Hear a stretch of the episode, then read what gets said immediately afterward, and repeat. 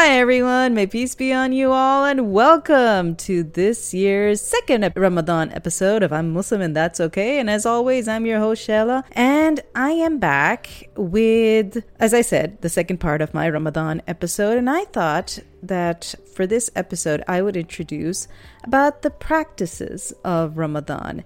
And I know most people know that, you know, yeah, we're fasting from dawn to dusk. Isn't that all there is to it? Um, no, actually, that's the thing. I think most people don't realize it that it's not just that we are fasting. Yeah, that's a huge part of it. No doubt about that. But there are also other things that Muslims do that they practice uh, during the month of Ramadan. So let's go back to the basics, okay? Yeah, we fast, but how do we fast? So our fast begins just before sunrise um, we have our pre-dawn meal, which is called suhoor or sehri. When I was growing up in Pakistan, that's what we used to call it. And most people, you know, usually have a big, heavy meal. It depends on what you prefer because it's got to last the day. And, you know, plenty of food, plenty of water and that is just before sunrise or our first prayer, our Fajr prayer. That is the first prayer of the day. And as soon as we hear the call to prayer for our first prayer, that is the time when we need to stop eating, can't be eating after that. So we do our intention for the for our fast at that time. And then the rest of the day we don't eat, we don't drink until sunset. That is the time of our fourth prayer. I had to like I had to count down in my head. but that's just before our prayer right after sunset. You know, there's still some light out, um, but the sun has officially gone under the horizon. And that is the time when we open up our fast or what we call an iftar. And, you know, again, at that time, there's usually a whole lot of food that we've, you know, we've been fantasizing about for the whole day. We make that, prepare that, and then that's what we open our fasts with. So that's the basics of the fast. But there are also other things that we do. Um, this is a month where according to our beliefs, Muslim beliefs, that all our good deeds, any good deed that we do, is multiplied by tenfold because we are fasting. So we try to uh, do as much good deeds as we can, and acts of charity are one of the most popular. So, yeah, just like for Christians in Christmas, it's the time for giving. For Muslims, it's Ramadan. Ramadan is the time for giving, and that's what we do. We practice our greatest acts of charity most of the time during um, Ramadan. And uh, if for those who might not know, of our five pillars of faith, one of them is charity, or what we call zakah and it is to be given at some point during a singular year. And it's usually 2.5% of whatever wealth we have accrued over that year, like from a savings, you might say. So if we've saved up, let's say, I don't know, $5,000. Um, so you have to give 2.5% of that in charity. So what Muslims usually do is that they wait for Ramadan to give that act of charity, that zakah, so the reward for it is multiplied. So that's one of those things that those practices that Muslims do during the month of Ramadan. That charity is a big part of our Ramadan because when we are fasting, we do realize acutely, you know, the needs of the poor and the hungry and the needy. So we do our best to give so somebody else who needs it more than we do can be better off and then yeah we get more reward for it. And the other thing that is a practice that is a part of ramadan is prayer.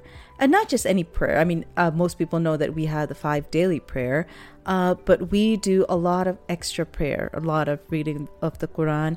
And we have a special prayer that happens right after the fifth prayer uh, of the night, which is uh, the last prayer of the night, and we call it the Taraweeh.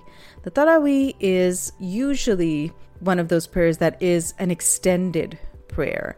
Uh, it can last up to an hour, hour and a half, sometimes even even more. Depends on how much someone would like to pray. It's not obligatory. Let me uh, put that into perspective. It is definitely not obligatory, but again, acts of prayer are also give multiplied reward in Ramadan. That's why people like to do more of it. So we do the Taraweeh at night after our very last prayer, the Isha prayer as we call it. And uh, it, I mean, I, I, this, this is something like that's new for me as well. I did not traditionally grow up, you know, praying the Taraweeh because of how it was culturally back in Pakistan when I was growing up. But Taraweeh is, it's, it's one of those things that in and of itself, it's a real test of strength because the prayer is so long. And, you know, it's a test of patience and faith, especially since you fasted the entire day. And then with this prayer going on for an hour and a half, sometimes even two hours, by the time you're done, it's easily around one o'clock or at night. So for those who do it, again, they had to go to sleep, you know, after 12 or after 1, and then waking up again, you know, before dawn to do their morning breakfast just before the fast, the sahur and it's it, it is you know when you look at it is really an active an active faith that you know we have we do this. And i'm not saying like i don't do this regularly. I don't do the tarawih regularly like my bad but you know? Um, and again since it's not obligatory you know for those who have small children especially women who are taking care of small kids at home it can be a lot you know? Kids are very demanding but those who can do it, do do it because there is definitely a multiplied reward for it.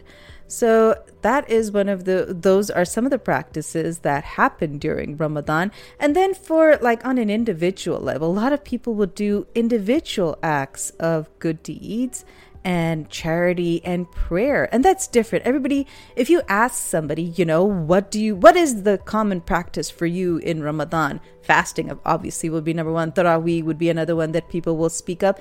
But everybody also has different individual acts that they like to do during Ramadan, which comes into any of the categories of charity, good deeds, or prayer. And it's different. So it would not be the same for everybody. But the bottom line is, our practices are helping us to great gain reward, and that's why we do it during the Ram- month of Ramadan. So that is what we do as a practice during the month of Ramadan. I hope y'all, you know, gained a little more insight about what Ramadan is for us in a little bit of a totality.